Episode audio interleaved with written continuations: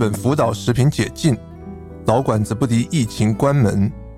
米其林评鉴到了台南、高雄，台北女子图鉴将台中玉珍心乱入成台南名产，陈耀迅的蛋黄酥依然秒杀。五月公布施行食农教育法，十月国中小营养午餐开始班班吃食班。年底的日剧《初恋》让日式拿坡里意大利面爆红。今年让你印象最深刻的饮食现象是什么？联合开帕独享时光，我是主持人李成宇。今天是耶诞节，也是今年独享时光的最后一集。我们邀请到餐饮观察家林佩莹 Karen 来跟我们回顾这一年来的餐饮现象。Hello，大家好，我是 Karen，那很开心可以上独享时光跟大家分享。讲到耶诞节，我们先来聊这几年持续很热门的一些节庆烘焙产品，像是耶诞节的国王派，然后 Panettone，还有像是中秋节的蛋黄酥等等。但是有一些像是国王派这种，并不是我们原本熟悉的西方的节庆饮食。你怎么看这些突然爆红，其实我们原本不很熟悉的东西？嗯，其实我觉得这个现象来讲的话，老实说，我都觉得蛮好的。虽然那个蛮好的背后，还是有很很大的程度，是我有时候也会有一点小小的埋怨，是连我自己都买不到。嗯、对啊，就很哀怨。因为以前是比如说呃蛋黄酥，我可以直接去门市，呃，嗯、就是你知道呃我们呃最爆红的诚信蛋黄酥，对对，我以前在门市我就可以买得到。嗯、那现在的话，听说是要什么呃那个门。票演唱会门票预售系统等级的这个购票，这样对，我觉得好惊人哦！你看，就是台湾人呃消费力跟那个就是大家。对于潮流的掌握度，嗯、我觉得蛮强的。可是我觉得其实很好的原因是在于说，不是说呃这个抢购一窝蜂很好，而是是说，我觉得大家慢慢对于呃一些呃以前我们没有关注到的，像是说，哎，蛋黄酥它明明其实可能过去不是不是只有中秋节，它也其实某个程度上，它在呃呃平常的形态的一些糕饼店，它都是呃常年存在的，只是说呃可能。我们呃陆陆续续在几家比较有代表性的一些呃法式烘焙店，那或者是说近年呃陆续拿到国际奖项的这些烘焙品牌，他们开始把蛋黄酥做了更好的变形，对，呃加入奶油内馅，那或者是说让呃我们的蛋黄有更讲究的一个做法，让本来很传统的东西让它再进化再升级，那连带的让大家去注意到说说，哎，我们自己有这么好的个。点心，那像国王派，它可能不是我们节庆熟悉的呃项目，但是问题是说，每一年每一年这样子的进程来讲的话，大家其实透过不管是说呃对于呃国外文化的理解，然后或者是说你呃在一个特定的时间点，它有一个呃这样子的一个仪式感的饮食，我觉得其实这是带给大家多元。嗯，对的理解，那那个理解就是比较不会是局限在说说，嗯，这个就是我们好像拍照好看，而是说我知道说哦，我们可能呃，现在这个是一月六号主显节，它才会有的一个特别的食品，是。那它背后呃涵盖的意义是什么？国王派他其实要做，他呃也不是这么容易，他有好多层的酥皮，它的讲究。对，那甚至里面你有没有吃到瓷藕？这些现在 仿佛大家都耳熟能详。我觉得其实是一个很厉害的一个进程。对，所以我觉得一窝蜂这个事情，它的背后，它反而带动的是说，呃，它更普及到一般过去他不会接触到这些层面的呃这些消费者，他甚至都。听说了，嗯，这个部分的话，等于是说，呃，反映到的我的看法是觉得，嗯，台湾的消费者其实大家心态真的都蛮开放的，嗯，不会觉得说说，哎，这个不是我的东西，所以就不要，我就不想。所以我的呃角度来看的话，为什么之所以说我们会有一窝蜂，一定是大家也会很好奇，是对这个到底是什么？为什么就是大家都说哦，这个时间到，我们一定要吃它？那那个意义是什么？那连带背后去理解，所以带动越来越多烘焙店要去做这件事情，我觉得它是好的。只是说，呃，我们再从另外一个角度去看的话，如果除了蛋黄酥、国王派这些在呃现在爆红，呃，就是线上在讨论的这些之外，那我们有没有去注意到其他？比如说，我们其实其呃有很多很棒的一些中式糕点，比如说像绿豆黄，或者是说呃一些呃比较传统的。呃，像呃肉饼，这个是我小时候、嗯、对就很爱吃的东西。可是现在人就是可能会觉得说，这个东西因为是比较负担的，或者是说呃婚丧喜庆也比较少。有人会用呃肉饼作为就是礼品的选择之一，可以帮我们解释一下你小时候吃的肉饼是什么样子吗？就是那种真的很传统，就是里面有那个呃就是肉肉燥，然后还有那个冬瓜糖，啊、对，就是。真的就是咸甜咸甜，然后呃外面那个肉饼还会有芝麻，嗯嗯。对，我觉得它就是一个很酥香，然后咸咸甜甜，是。对。那那个记忆来讲的话，我觉得。它是真的就是很中式的，因为我们小时候的做法，它一定就是里面的肉馅，嗯，它一定是炒猪油，嗯嗯，对。那当然现在来讲的话，我相信很多还在做这些传统糕饼店的呃店家，呃，都会诉求说哦，因为现在比较健康，所以不用猪油。是。但是我觉得那个记忆还是存在的，所以大家。不妨就是往回看的是说，那我们有没有看到一些呃，就是这些做中式糕饼的店家，他们其实也在与时俱进的是，甚至就是有一些店，呃，我们刚刚讲到肉饼，它都已经把它呃由以前传统那种比较大的，对，做成是小的，让我们是可以就是说，哎，如果我今天真的只是要吃个怀旧，或者说吃个 KB。你是可以就是用一个就是不是太负担的方式就去吃到它，但是我们思考的点或许就是，也许就像蛋黄酥这样，它以前是默默无闻，经有一些呃就是加入法式技法的这些呃糕饼师傅，再把它变形再创新。那我们有没有办法把这样子的东西反过来，让其他比如说哎、欸、不是我们这个族群的消费者去看到说，哎、其实台湾的肉饼很好吃哎、你刚刚讲到一个关键字，嗯，怀旧，嗯，可能对你来说是怀旧，可能对于更年轻的消费者来说，他们的记忆中，饮食记忆中并没有肉饼这一块，对。所以，其实我觉得，呃，我们不妨就是从这个一窝蜂的现象去拉到这些，不管有没有这个记忆的族群，嗯，对，因为如果它是好的东西，它更是我们文化里面本来就有的一个一个食品。对，我觉得其实大家反而可以反向思考。看到这个一窝蜂的现象的同时，我们有没有机会去反操作一些我们本来就有的东西？嗯，对，一样就是说，哎、欸，当然这个还是要借重，就是呃，我们可能呃，现在市场上的业者有没有呃，就是一些呃糕饼师傅，他有呃余力，就是也许去做一些研发，让他的口味吃起来不脱我们呃曾经呃熟悉的味道之外，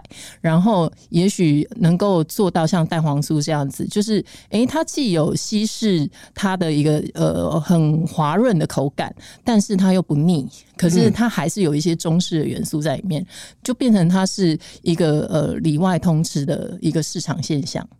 是，对，我觉得倒是可以朝这个方向去思考一些，嗯，我们其实既有存在的东西，然后怎么样把它反销回去给其他不是台湾人的市场？因为我觉得这是倒是可以好好思考了。对，有有前几集陈耀迅在多享时光节目里面有谈到，他有在一直有在思考其他的中式糕饼怎么样让它去创新，然后维持它原本的架构，但是会有新的面貌，我们这个敬请期待。这样对啊，因为其实。其实连呃，你刚刚我们刚刚讨论到国王派，嗯，对，他连国王派其实呃，以前大家都呃印象都是六寸的嘛，是。对。然后我发现，在台湾这边，其实也有一些店家，他为了就是呃扩大市场族群，因为国王派它毕竟不是一个呃这么容易就吃掉吃完它的一个、嗯、一个呃甜食，是。对它可能呃还是是一个饭后分享的点心，所以有一些店家他甚至已经把它做成四寸。甚至是更小的，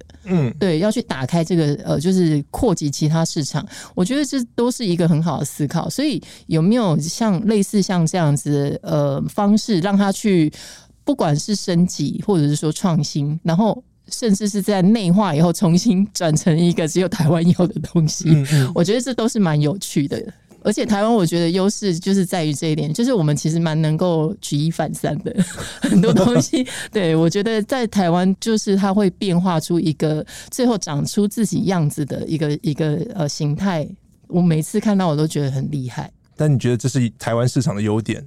我觉得这是优点。那为什么现在是一个优点？因为以前可能大家都会说，就是呃，那是所谓的台式口味。嗯。可是现在来讲的话，我。认为呃，跟以前那种呃所谓台式就是独有的口味不太一样的差别是在于说，我们现在有越来越多就是年轻一辈的主厨，然后也有呃更多思考是呃取经国外，或者是现现在甚至因为资讯很发达，所以大家取得资讯的平台管道相对通畅，所以嗯。新一辈的呃，不管是餐饮的从业人员，或者是说主厨这些，我发现他都会有一个比较大思考，不会只是局限说我要取悦在地市场，而而是他们也希望去做到一个怎么样可以跟国外水准的比较接近，但是又呃能够接地气的一个呃商品出来。所以，我倒是觉得这个部分，呃，我我现在对于一些线上的主厨啊，或者是这些呃，去操作这些要所谓有一点创意的，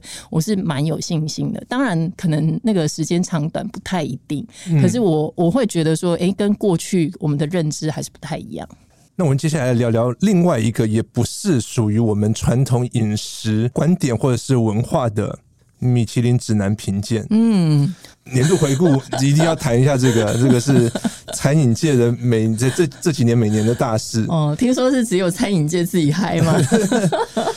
不得不说，今年是米其林来台湾评鉴的第五年，也是观光局的这个第一波跟他签订的合约的五年的最后一年。嗯，所以我们从呃第一年台北，然后慢慢台中，然后到了。今年的台南、高雄，你怎么看这一路下来的米其林在台湾的现象？我觉得其实米其林现象，它跟我们刚刚在谈的，就是就是一窝蜂哦，那呃大家封蛋黄酥啊，封国王派这个那种爆红的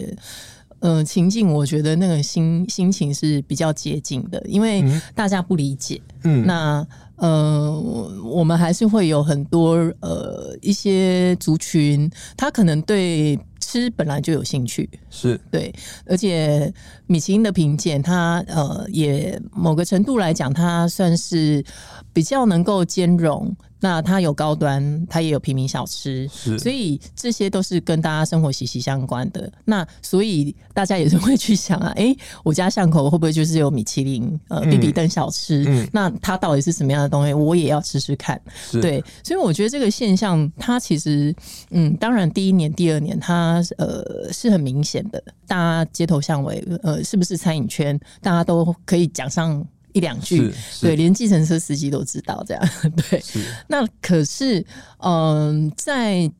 深入一点来讲的话，我觉得，嗯，可能它的话题性，嗯、呃，对于一些不是圈内的一些呃从业者来说，呃，大家开始当然就是会有一些呃不明白。那那个不明白的话，可能第一个就是。除了价格上，就呃直接拉开大家对于这些店家的理解，因为如果一般大众不是米其林评鉴，尤其是呃星星等级的这些餐饮的消费族群的话，他也只会知道说哦，这家有星星，嗯，他也不管你是几星，他也不管拿星星要有什么条件，他大概就是会想说哦，反正就是我不会走进去的店。嗯，反而不是说啊，因为有星星，我吃吃看它到底有多厉害这样。嗯，对，或者是说我我觉得这是比较后期反映出来的现象啦。对，因为星星呃越多，或者是说这些呃评鉴的范围越拉越大的时候，那我觉得我慢慢是比较有感觉到，就是。不是在这个圈圈的一些朋友，嗯，他们蔓延出来的氛围比较像是说啊，就是凭借这些啊，我又都吃不起，所以跟我是没有关系。哎，确实，这个米其林星级餐厅这两年的那个价位好像越来越高，这样。对，所以我我我说那个蔓延出来的氛围，就会变成说，哦，第一年、第二年跟后来这几年，嗯、呃，就是越到后面，他我我感受到一些，就是呃，在所谓餐饮圈内或呃，不是。这个从从业人员的时候，大家的那个反差其实是蛮大的，嗯、对。那但是呢，我觉得这个的话也很难去评论说。呃，星星是不是究竟就不好？因为换另外一个角度来说，这些呃，我我接触到不是餐饮从业人员，或者是说不是我们呃媒体圈圈的话，这些消费者他们其实也开始会比较呃认识说，哦，米其林星星它到底是做什么？对，比如说为什么一家餐厅它几千块，然后拿到星星的呃原因是什么？对，我还是身边有一些人，即使他消费不起，但是他开始会去理解。那那个理解的部分，当然是在于说，平常一些媒体的讨论，可能大家会去说，哦，他的呃评鉴标准可能是因为他的服务，嗯，可能是因为空间，那可能是呃细致度在哪里？嗯，对，那这些东西一一被拿出来讨论的时候，大家对于它的理解，呃，厚度增加了，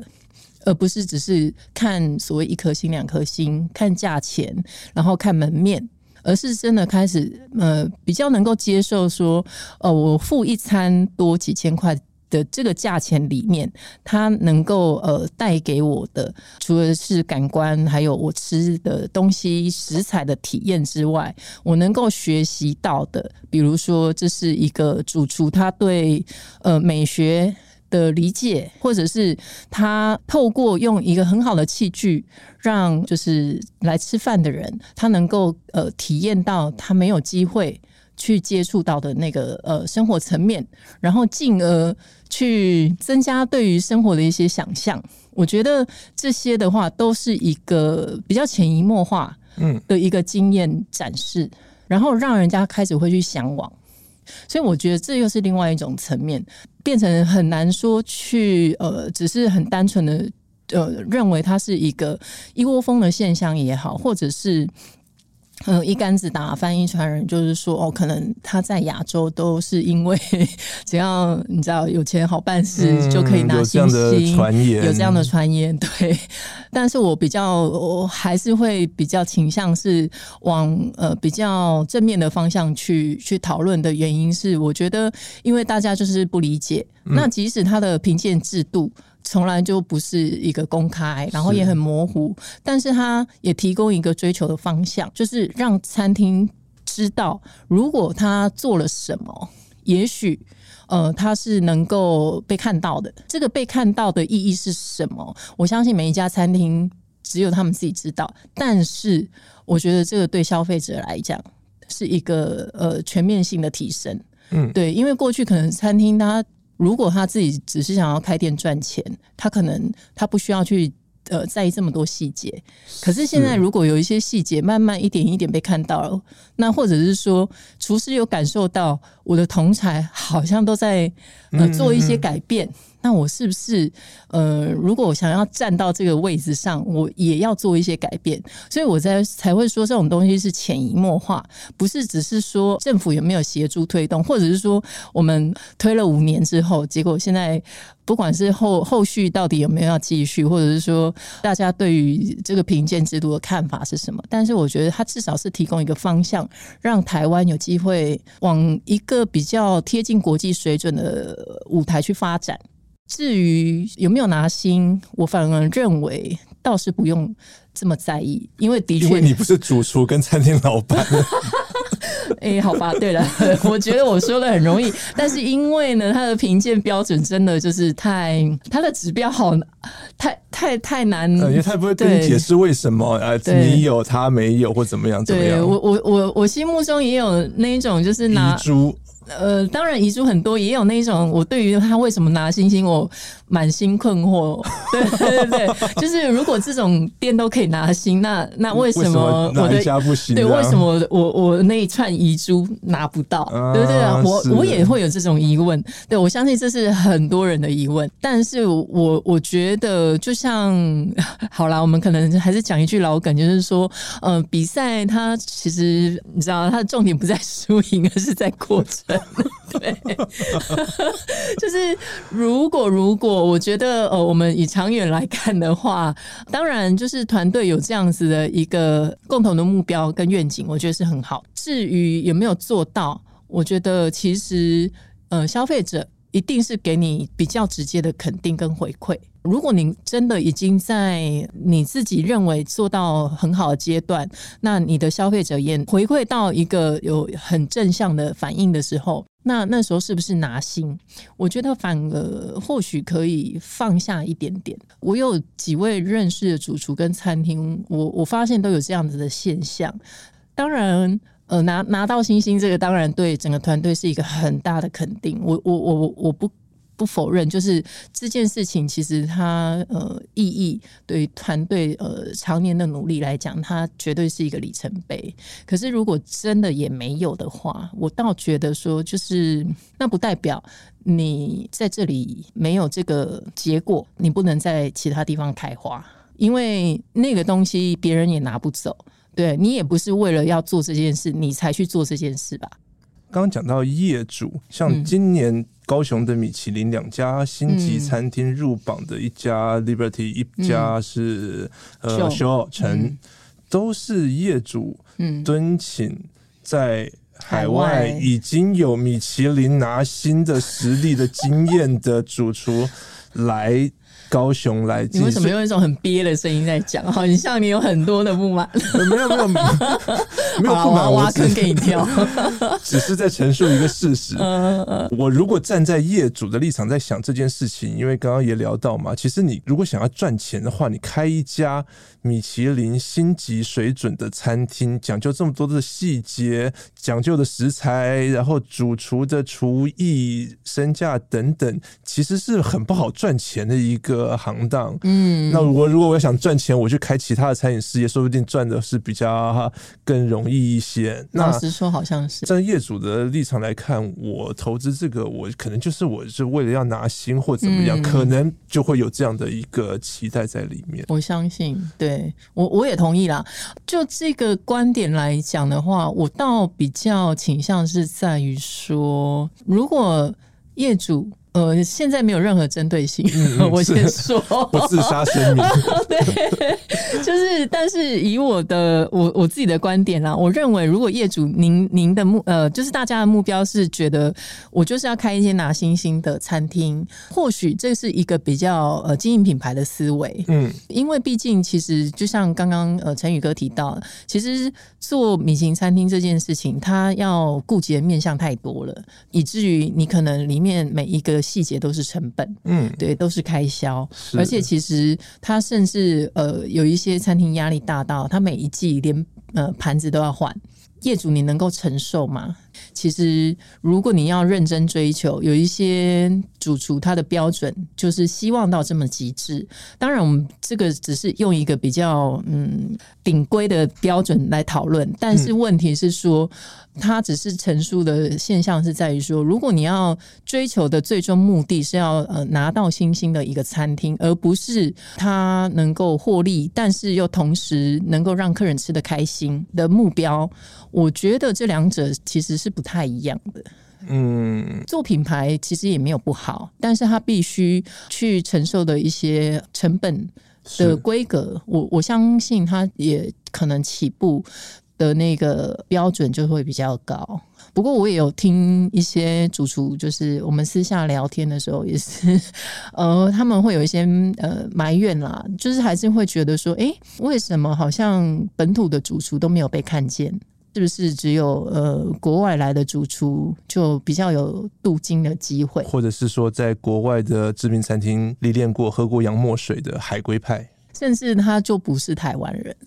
OK，对对对，当然我们嗯、呃、不是要用这样的说法去打击这些不是台籍的主厨，不是那个意思，只是说就是我我想呃这个只是呃又回归到我们刚刚讨论的米其林标准到底它的标准是什么？嗯，对我觉得它真的很 tricky，就是你你真的要去讨论跟呃细究的话，你可能真的会内伤而死，因为你不知道为什么。你没有办法做到已经拿到星星的这些人做到的，嗯，对，因为呃，以我的角度而言，我有时候呃也会到这些还没有拿到星星的餐厅，呃，不管是去自己吃饭，或者是跟他们呃，就是在对谈。我都觉得这些都是一个很优秀的团队跟主厨，那然后他们也很用心。的确，为什么他们拿不到？我也觉得，就是我我其实我自己也蛮疑惑，所以我才会说，就是这个部分来来讲的话，或许业主在这方面，如果在一开始就有很清楚的定位，也许大家在追求的过程，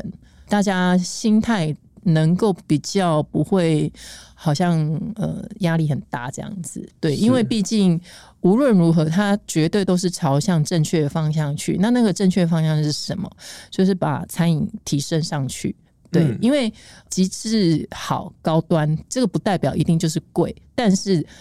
它的作用是在于说，它帮助其他还没有到这个 level 的餐厅，知道他们要去追求的是什么。所以，他也许他从他的他的起步。他也许他可以做到一些自我要求部分，对，那我觉得这都是一个呃参考，对，是。让人家可以去追寻的一个途径，对，所以我我我一直都还是会呃很很支持，不管有没有拿星，但是米其林星星，它至少让我们看到一些可能。因为像现在国际开放嘛，那国境开放之后，我们其实呃有更多的机会，是我们以前呃过去三年呃在台湾就是大家都闷坏了，那这些主厨也都很用心，然后自己呃就是很虔诚的在培养自己，或许现在是一个更好的机会，就是让其他来台湾的这些消费者可以看到台湾主厨的实力。那问一个很实际的问题，Karen，你觉得台湾的比较容易拿到米其林星级的这种 fine dining 精致餐饮的高端的餐厅市场已经饱和了吗？我不会说它饱和了，嗯，因为其实。我也看到，其实呃这几年它其实有一个蛮流动的现象，就是嗯随着米其林评鉴它往台中、往高雄移动，嗯、当然它也会呃提供呃一些主厨跟一些业主的呃呃反向思考，是也许就是往呃二线城市，或者是甚至他们也不是为了拿星，但是是为了让自己有一个呃更好的发挥空间，更接近产地。直接互动呃交流的一个机会，然后选择把自己的据点呃做一个不一样的经营。那所以我觉得就这个部分来说的话，饱不饱和，反而我觉得不可能会饱和。对，因为。就像我们刚刚还是在讨论的，就是一窝蜂的现象。嗯，对，我觉得台湾人对吃是超狂热的，是是。对，那而且这个狂热等于就反映出我们的呃包容性。嗯，对，我们对于新的东西，我们对有趣的东西，我们对好吃的东西，那个追求欲望是很强烈的。对，那个不见得只是呃只是呃话题，而是是。真的就是因为很爱吃，我其实我也听很多主厨在分享，就是说，哎、欸，真的台湾人对于呃，不管是不是自己的文化，对，当然不是说这个就是我们呃媚外，不不见得，但是我觉得我们比较多的是好奇，嗯，对，光是这一份好奇，我觉得它就带来很多很多的可能，对，所以呃，我还是要去。比较讲的是说，我们真的不要只是以呃米其林为目标，应该是说它可以是一个标准，嗯嗯嗯。但是你在这个标准之下，你能够做到什么？诶，或许哪一天它就在你们门口了。是，对，是，对，所以我我我倒比较不会说呃保不好饱和这件事情，而是说它提供出来的这个方向，让不管是什么样的店家。他都有呃机会去往一个比较 fine 的方向，那个 fine 不见得只是硬体，而是说，哎，你有没有去注意到一些细节？对，呃，服务的细致度啦，或者是说，哎，我们自己就算现在人力紧缩的一个状况很严重，那如果是这样的话，你餐厅用什么样的方式去因应，让你的服务流程就是不会让客人不舒服？对，我觉得这些都是一个所谓对 fine 的一个一个思考。嗯，对。那呃，至于饱饱不饱和，就等于是说，你其实还是有呃大小的差异啊。因为米其林它也不见得只有星星，嗯，它也有餐盘推荐，它也有必比灯，当然也有就是你的规模，当你的呃生意稳定之后，你要再去发展更好的品牌，或者是说往。更高的追求去走，我觉得都不是不可能。所以我觉得在台湾这个地方。嗯，不太会有饱和一天，因为而且台湾人太爱做生意了。嗯，我觉得任何人都想要开一个什么小吃店，我也不懂为什么。对，餐饮明明很累呀，啊，对，但是大家就我不知道哎，欸，想做老板，对，想做老板，所以我我我倒觉得没有饱和一天，但是的确它蛮薄利的啦。对，就是大家还是要思考清楚自己的定位，然后也不要真的就是一直觉得说哦，有信心就是保证这样子。刚刚讲到两个目前。前我觉得餐饮业面临到的一个现象跟困境，刚刚提到说，好，现在我们国境开放，算是疫情解封了。经济部的统计，今年第三季台湾餐饮业的营业额飙升到两千两百七十九亿，哇哦，创下单季的新高。但是这是融景嘛，对不对？但是有生意却没有办法赚。你看那个金华酒店的董事长潘思亮，他一再提到说台湾的观光餐饮业的缺工的问题，然后就说金华今年就已经推掉一千桌的尾牙宴席，因为没有人接不下来。天哪，把钱推走哎！对，这两个是一个很矛盾的东西。如果我们说哦，我们的荣景来了，但是没有人想要做这一行，嗯，台湾餐饮业的缺工问题，嗯，确实，我觉得呃，这次疫情真的就是很多。餐饮呃业业主或者集团，甚至是小店都被打回原形。是，那打回原形，它呃不可避免，它就冲击到第一线嘛。那嗯，不管有人他是被资遣，或者是说呃有一些人甚至他本来是后勤单位，那现在要到前场支援，那甚至是有一些人直接就选择转业。嗯，我觉得。这个普遍的现象，其实的确是让人蛮忧心的。这样子的一个忧心背后，是在于说，其实我听到很多餐厅的老板跟主厨 都在说说，哎，就算这些人当时是因为呃疫情很严重的时候，呃选择不得不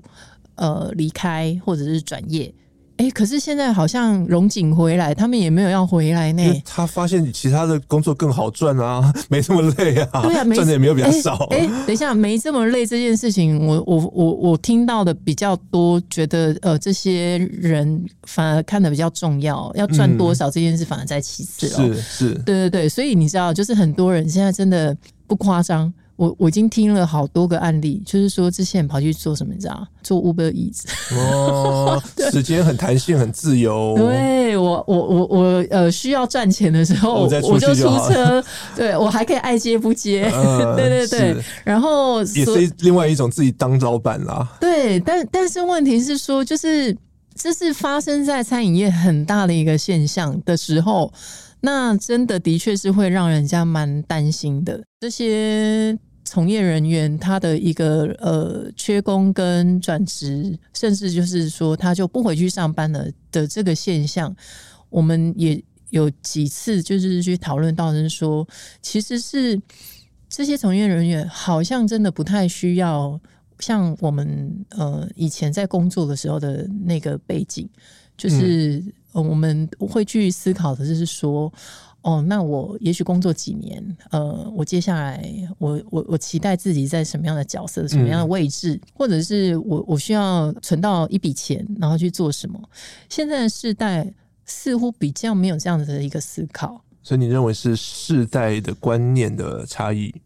我觉得这其实某个程度 上有反映出这个嗯嗯这个差异，而且就是在疫情这种很极端的情况下特别明显的原因是，为什么这些人可以很好活？家里其实好像帮助蛮大，对，没有后顾之忧，他也没有需要前进的动力。必须要重新讨论的是说，你现在缺工不是只是因为疫情，而是是因为疫情反映出哦，原来以前在替你工作这些人，他心里面真实的想法，他的本质原来是这样啊。他可能只是因为呃，当时大家身边的人都在上班，所以他就想说，好吧，那我也来上班。结果哎，不小心被私钱的时候，家长也没不会太责怪，或者是呃，也不会太 push，因为他也觉得以前小朋友他的工作。做哦，餐饮很累，对，那你不要去上班，或者是说你你做的工作呃没有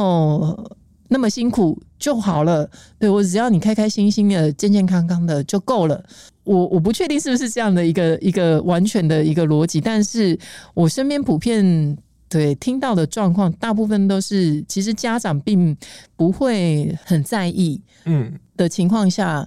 嗯、呃，年轻世代的族群。他也认为要有好的生活品质。是比较重要的。嗯，对。那那个所谓好的生活品质，就是我们不要像以前呃，就是我们的前辈就是这么劳碌，我们什么工作要十二个小时、十五个小时，然后我还要就是被骂跟猪狗不如啊，或者是说我我还不能穿的漂漂亮亮跟朋友去出去玩。对他他的生活品质，他就是要过他想要过的生活。嗯，对。那赚多少钱其实不是那么重要。追求这样更好的生活品质，好像也没什么不对，只是说在餐饮这个行业里面，有没有办法让大家能够有呃比较优渥一点的薪资，生活过得比较好，然后又能让这个产业继续维持一个融景下去，那客人也都能开开心心的。没有，我觉得这个可能大家跟大家的理解有一点点呃差异，因为我听说连洗碗工。呃，薪水出到五万块都没有人要去做哎、但是劳动部就会跟你讲，是因为饭店的薪资水准给太少，所以没有人要做。对，但是我的意思就是说，其实呃，如果真的认真思考的话，五万块，呃，它其实。对于餐饮业来讲，已经算是一个呃相对高的一个幅度。那我有听到主厨说，他其实都已经呃，不要说降低标准了，他他是抱持一个比较开放的心态，只要愿意学，你没有经验，他可能起薪就是四万。对我们呃一般来的一般人的认知，就是餐饮业来说的话，其实薪资算算是不错的一个开始，但是没有人。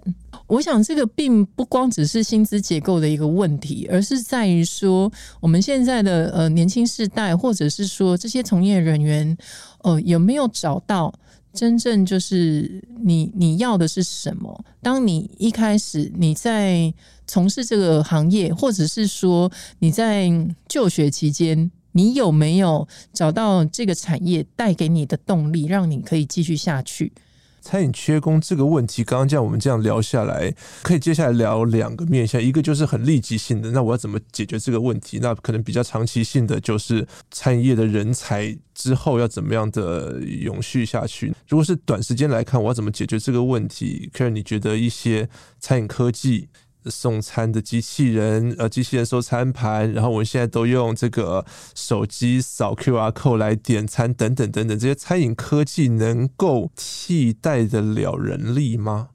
其实我觉得，呃，这个的思考的话会是蛮有趣，因为我们刚刚提到，呃，陈宇哥这边提到两个点嘛，那呃，怎么样去解决人力短缺的这个问题？我其实呃先前也有跟好几个主厨在讨论同样的事情，嗯、对。那但是大家后来不约而同，就是除了叹气之外，当然还有去讨论到说，这个真的就是一个。社会面的一个结构的问题，嗯，对，尤其它很重要，可能它必须是从教育这一块就要开始。我们讲浅显一点，因为这个题目真的太大。嗯、我们但是我们浅显一点去讲，我们举例来说，我们就从呃现在的一个呃教育状况而言。文凭嘛，反正拿到手就好了，嗯、混四年也是四年，反正好像也没有很很用力就可以毕业了。对，因为现在学校也蛮需要业绩的嘛。对对对对，所以他就会直接呃，在这个过程已经反映出学生的心态，这个学生的心态就会变成说。你即使是餐饮科的学生，他可能本来对餐饮就没有兴趣了，他只是因为分数，反而对于餐饮业会有兴趣的。我们这几年看越来越多，反而很吊诡的是，怎么会是呃有什么高科技产业的？嗯嗯，对，是是，他真的上班上到压力大到他。变成用做菜来抒发，抒发到他决定转职，是对。那其实我觉得这就是一个很好的反思。如果我们不要讲这么远，再回到教育的层面来讲的话，光是呃，我们有没有办法再呃重新去呃讨论说，我们的教育制度有没有办法让一群真的对餐饮呃，他本来不知道为什么他就是打从心里喜欢的这些年轻人。他就可以好好的在这条路上，从一开始，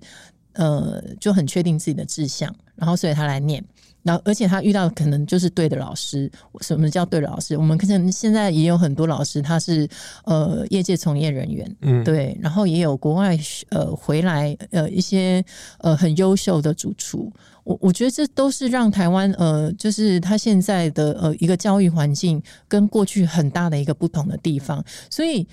他只是在于说，他有没有遇到愿意学习，或者是说，我们能够呃帮他在这个学习的过程去点燃他的那个火，嗯，你知道，然后让他可以延续延续到十年、二十年、三十年。对，因为真的喜欢餐饮的这些人，像我现在遇到这些线上的主厨，我有好几个，他都跟我说，他真的累得半死，但是他好喜欢哦。那个好喜欢，就是说他不做这件事，他也觉得他人生很痛苦。是不是就是需要这个呃热情去支撑你，才能够在一个这么辛苦，然后又这么艰困的产业里面，然后做出自己的一条路？是他们告诉你支撑他们的成就感是什么？就是他喜欢。再来，刚刚有提到说，就是如果以就是呃现在的呃很多科技来呃介入我们呃餐饮，比如说像现在点餐去节省人力，嗯、然后我们也有看到很多拉面店，它直接就是放了对点餐机，的确是很方便。那所以我们反而也要思考的是说，如果你都可以被取代，对那。不是，就是真的很需要的，就是你要有一个非常专注的热情的人，在这个产业上，你才能够走出一个连机器都没有办法取代你的角色嘛？对，因为你刚呃，陈宇哥也有提到说，我们是可以被取代的嘛？我觉得有有一些。其实还是没有办法，因为像服务的细致度上，你再怎么样，机器人它都做不到让你觉得说，我觉得好感动哦。嗯，对对对对。那或者是说，即使是连服务人员，他也许他对你呃很温和，他让你呃下班呃一上班一天很累，然后来吃这一顿饭，觉得光是他这样子对你很温柔的话语，你就被疗愈了。我觉得这个也是机器人没有办法去做到的事情。但是我也承认，现在其实呃，科技去介入餐饮的这个趋势，呃，其实是越来越明显。不可讳言，它也很方便，嗯，对。但是呢，我反而比较看重的点，会是在于说，我们有没有办法透过这样子的一个科技的优势，然后去做到对消费者更好的服务。这怎么说？比如说，我相信有很多餐饮集团，他们都有很多的会员 base，是。那这些都是大数据，是。对。那比如说好了，这些大数据来说的话，一定采集得到，呃，客人他多久平均他会需要你的服务人员一次，嗯，那或者是说等多久是他极限，你有没有办法从这样子的一个数据里面告诉你的服务人员？那你的呃点餐时间两分钟内，你一定要出现在呃客人的餐桌前面，或者是说用餐可能半小时，你一定要去巡桌一次，类似像这样子的一个频率，对，你有没有办法透过不管你是你的客诉，它累积出来的一个结论，或者是说他的点餐喜好，什么呃餐点它是呃最容易被客人呃点单询问的，你的呃餐饮有没有办法去满足到在一个很大量的一个状态下，还能够维持它的呃餐饮的水准？就是餐点有没有好吃这件事情，对，或者是说你的汤是不是够热？因为有的时候可能量大，呃，就会有很多呃细节是被忽略的。我自己会比较倾向运用大数据的方式，最后应该还是要回馈到消费者身上，而不是说一心想着只是说哦，因为我现在缺工，所以我要呃尽量用科技去取代掉人工他必须操作的呃工作项目。嗯，对，因为。我觉得其实台湾大家也都 一直很自豪的，就是台湾呃最了不起的地方就是人情味，嗯、对不对？最美的风景，对，最美的风景。但如果都是机器人，我觉得也不可能啦。因为我们客诉的话，我们不是就是希望人家就是 你知道，就是表现出我们被关心的样子吗？对不对？你不觉得这是两个问题的解决方案吗？我一直认为未来的这种餐饮趋势就是是这种 M 型化一个双峰的现象。当然，我非常好的高档的或者是讲究气氛的这种的餐厅，有很好的食物、很好的服务、很好的气氛，然后很好的呃餐具、食器等等，就是体验型的，当然是必须要人人才有温度。那当越来越多人不是这么的想投入餐饮这个辛苦的行业的话，那我缺人，但是我要必须又不能太贵的话，那势必科技机器就是另外一个选项。哦，嗯，我同意。不过，呃，我现在目前看到的大部分还是。餐饮集团，嗯，呃，去呃把科技导入他们的服务流程，是呃的情况是比较多的。是那对于一些比较呃小型的餐饮店家，或者是说独立经营的餐厅，我觉得嗯，它的建制成本相对比较高。对，这个当然就是看怎么样的一个运用，嗯、但是。我觉得这个或许在连锁餐厅它比较有实行的机会，嗯，的原因是，如果是比较独立型或者是说小型的餐厅，我觉得台湾人他还是蛮呃希望有一个人际互动的消费观感，嗯嗯、对，是对，我觉得这一套对台湾人比较大家会比较愿意买账。那你看像这些呃拉面店，它的点餐机也仅止于他点完餐，你带位入座。还是有人呃招呼你，煮拉面的主厨也都在你的呃台前呃做给你看，嗯，然后也会跟你互动。他毕竟还是有很多的服务项目，如果对于一些独立经营的店家是没有办法被取代的。嗯、那连锁餐饮呃，它服务的形式，我觉得因为它包含面向比较广，所以它倒是有比较多机会。呃，去做到这样的服务的原因是，连锁餐厅它毕竟人流比较庞大，是对，然后它的呃点餐细节也比较复杂，所以反而这个时候，呃，台湾人他会比较期待的是效率，嗯，对，跟速度这样子的一个场域。我倒觉得大家就会比较期待的是说，哦，好，你如果能够纳入越多，我可以方便然后快速去完成我的呃点餐，或者是说我的服务过程，大家会是很开心的。嗯，所以的确就像你说，就是以 M 型两极化的一个呃餐饮发展来讲的话，我觉得这个呃运用在呃就是科技呃带入餐饮环境的这个情况也是一样，但是就是还是我提到，我会比较乐。见的是在于说，当这样子的一个呃服务形态产生的时候，你有没有办法透过像这样子的一个运作方式，然后把最后你从这些消费者他呃截取来的一个消费资讯，然后用一个比较好的方式去把它呃集结成有系统的一个结果。对，比如说好了，嗯，我们现在很多一些线上点餐的 APP，嗯，对，像或者是很多餐厅它的定位系统，那这些有没有可能它能够回馈给餐厅一些很实际的消费情况，然后让餐厅去呃帮助餐厅去改善，嗯，对，然后去增进。对，我觉得这个的话，或许是一个能够慢慢去达到说，即使人力短缺，可是餐厅就比较能够有效率的把人员配置在呃最容易出错或者最需要人员亲自服务的那个项目上。我觉得这样反而是可以达成一个说，哎，台湾。其实是大家因为都很灵活、够弹性，那大家就可以在最短的时间用最好的效率去完成最多的事情。嗯、对，我觉得这个会是一个比较终极的一个目标。对，而且其实老实说，我这样听一轮下来，身边的朋友分享，哎，台湾的服务业人员，大家其实。态度还有各方面服务水准是高于其他国家的耶，嗯、就是评价来说，而且我们的服务细致度也是高过于其他国家的。是，所以这些还坚守在岗位上的这些服务人员，我们真的真的就要很谢谢他们，然后很开心，我们还可以有一个有这么。有耐性处理我们的问题，嗯、然后愿意带着微笑，然后呃愿意招呼我们，然后让我们觉得说我这一餐因为他的关系让我觉得很开心的这样的一个服务态度，我们都应该因为这样子，然后给这些人更多鼓励。我觉得呃台湾人虽然大家都很 OK。对，就是要傲 K。没有哦，我没有。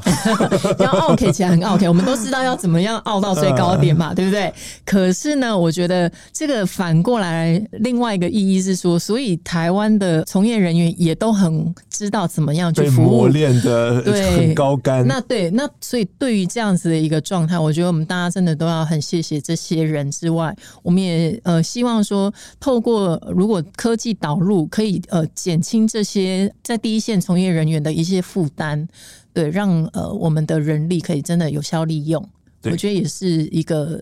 呃不一样的思考。关于这个米其林今年颁发的服务大奖，嗯、详情请听前两集的独享时光。我们有这个台中颜之华餐厅外场经理于佩玲的专访。哦，对，那个哦很精彩，我相信他的那个奥克经验之多。哦，没有，对不起，不是不是，服务那个顶顶端客人的经验。对对对，Karen，我们在针对缺工的问题，我们再聊得更细腻一点。我们说好，现在餐饮业真的是缺人，缺的很严重。你会担心因此台湾的餐饮业人才会有断层的现象吗？哦，这个对断层是还蛮也也是另外一个呃议题，对，没有错，嗯、对，因为确实是这样。呃，我们刚刚讨论的是第一线从业人员，对，那个是可能大家比较熟悉前场服务，比较接触得到的，对，没有错。但是呢，呃，其实另外厨房的部分也在短缺中。我刚刚也有说嘛，就是主厨连开四万都没有人要去煮菜了，嗯、对，没有经验，哎、欸，他都欢迎你去，哎、欸，没有人要来，对。所以其实就像这个，我们先前讨论到一模一样的状况是。很多现在台湾的年轻一辈，他或许他人生的志愿跟选项就不太需要用很付出很多的心力去追求，呃，他就可以呃把自己维持在一个不错的水平上。为什么？因为可能少子化是那嗯、呃，家里其实都对于。呃，子女的要求不像过去我们经历的那么呃高标或者严苛，嗯、或者是极端，我不知道。嗯、对、对，但是通常因为我呃有去理解到的，大部分爸妈都台湾的爸妈都会比较倾向呃，就是保护自己的小孩，所以呃也很习惯的呃会提供援助。当然，这呃没有对错，也没有呃就是好或不好。但是呢，呃，它有一点变成一个呃社会意识是，也许呃年轻一辈他们如果不是一开始就很清楚自己的目标跟志向，多数的人呃，或许我有观察到身边的一些，或者是说这些主厨他遇到的。呃，曾经接触过过的一些年轻的从业人员，好像大家都没有很想要用力上班，对，那没想到没想到用力上班这件事情呢，它又会呃有两个分支，一个就是说，所以他到餐饮圈，他可能看到的是说，哦，我如果呃来这边，就是你知道学一个什么，然后。因为我就可以透过不断的比赛、比赛、比赛、比赛，呃，是对，然后呃拿奖、拿奖、拿奖，然后也是一种成就动机啦。对对对，然后呢，呃，就会可能有厂商来找我啊，对，然后。嗯我就从此就只要呃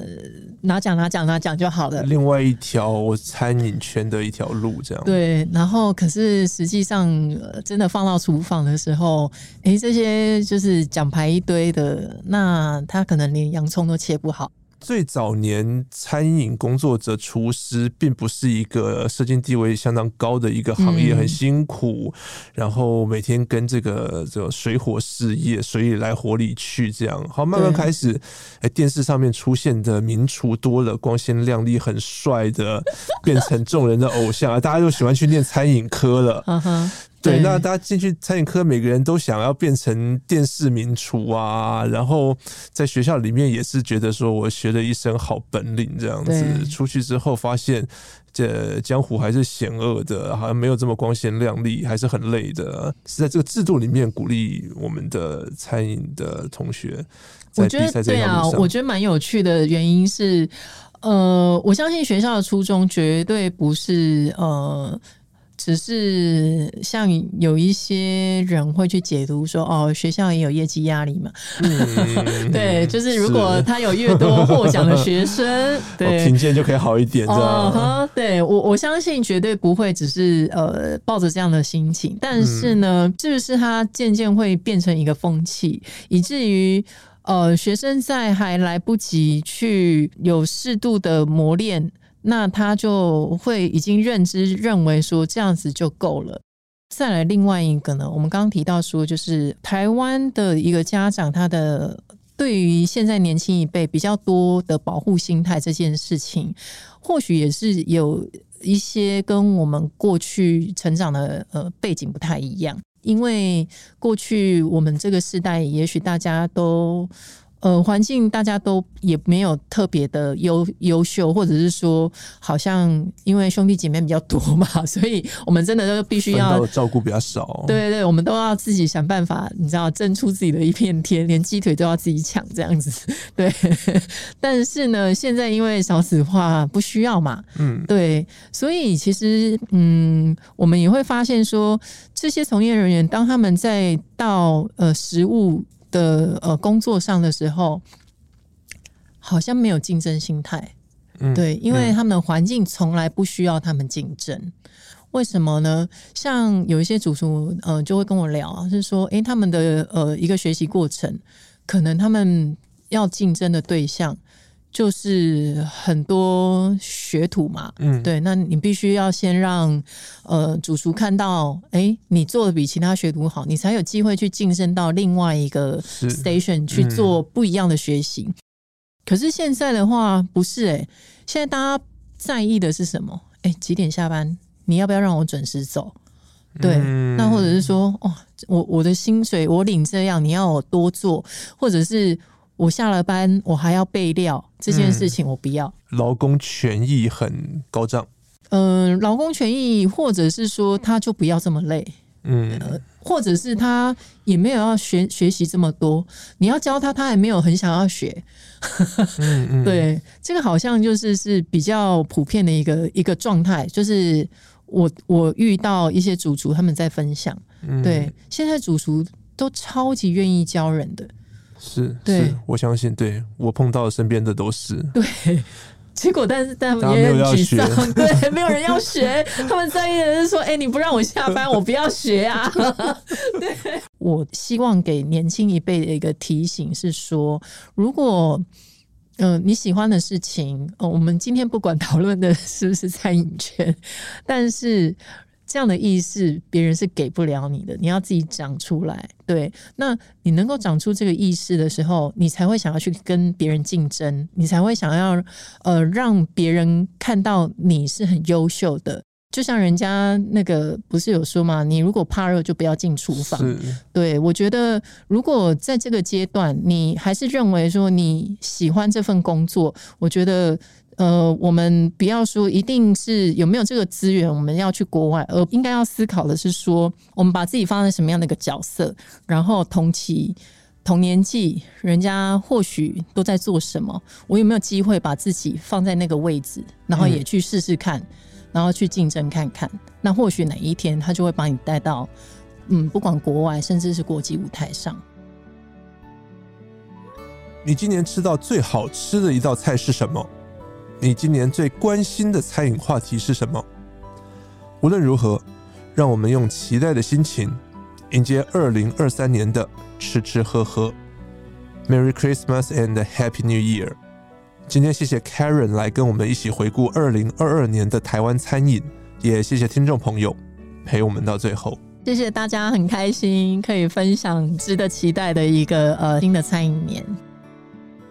上网搜寻 VIP 大 UDN 点 com 到联合报数位版看更多精彩的报道。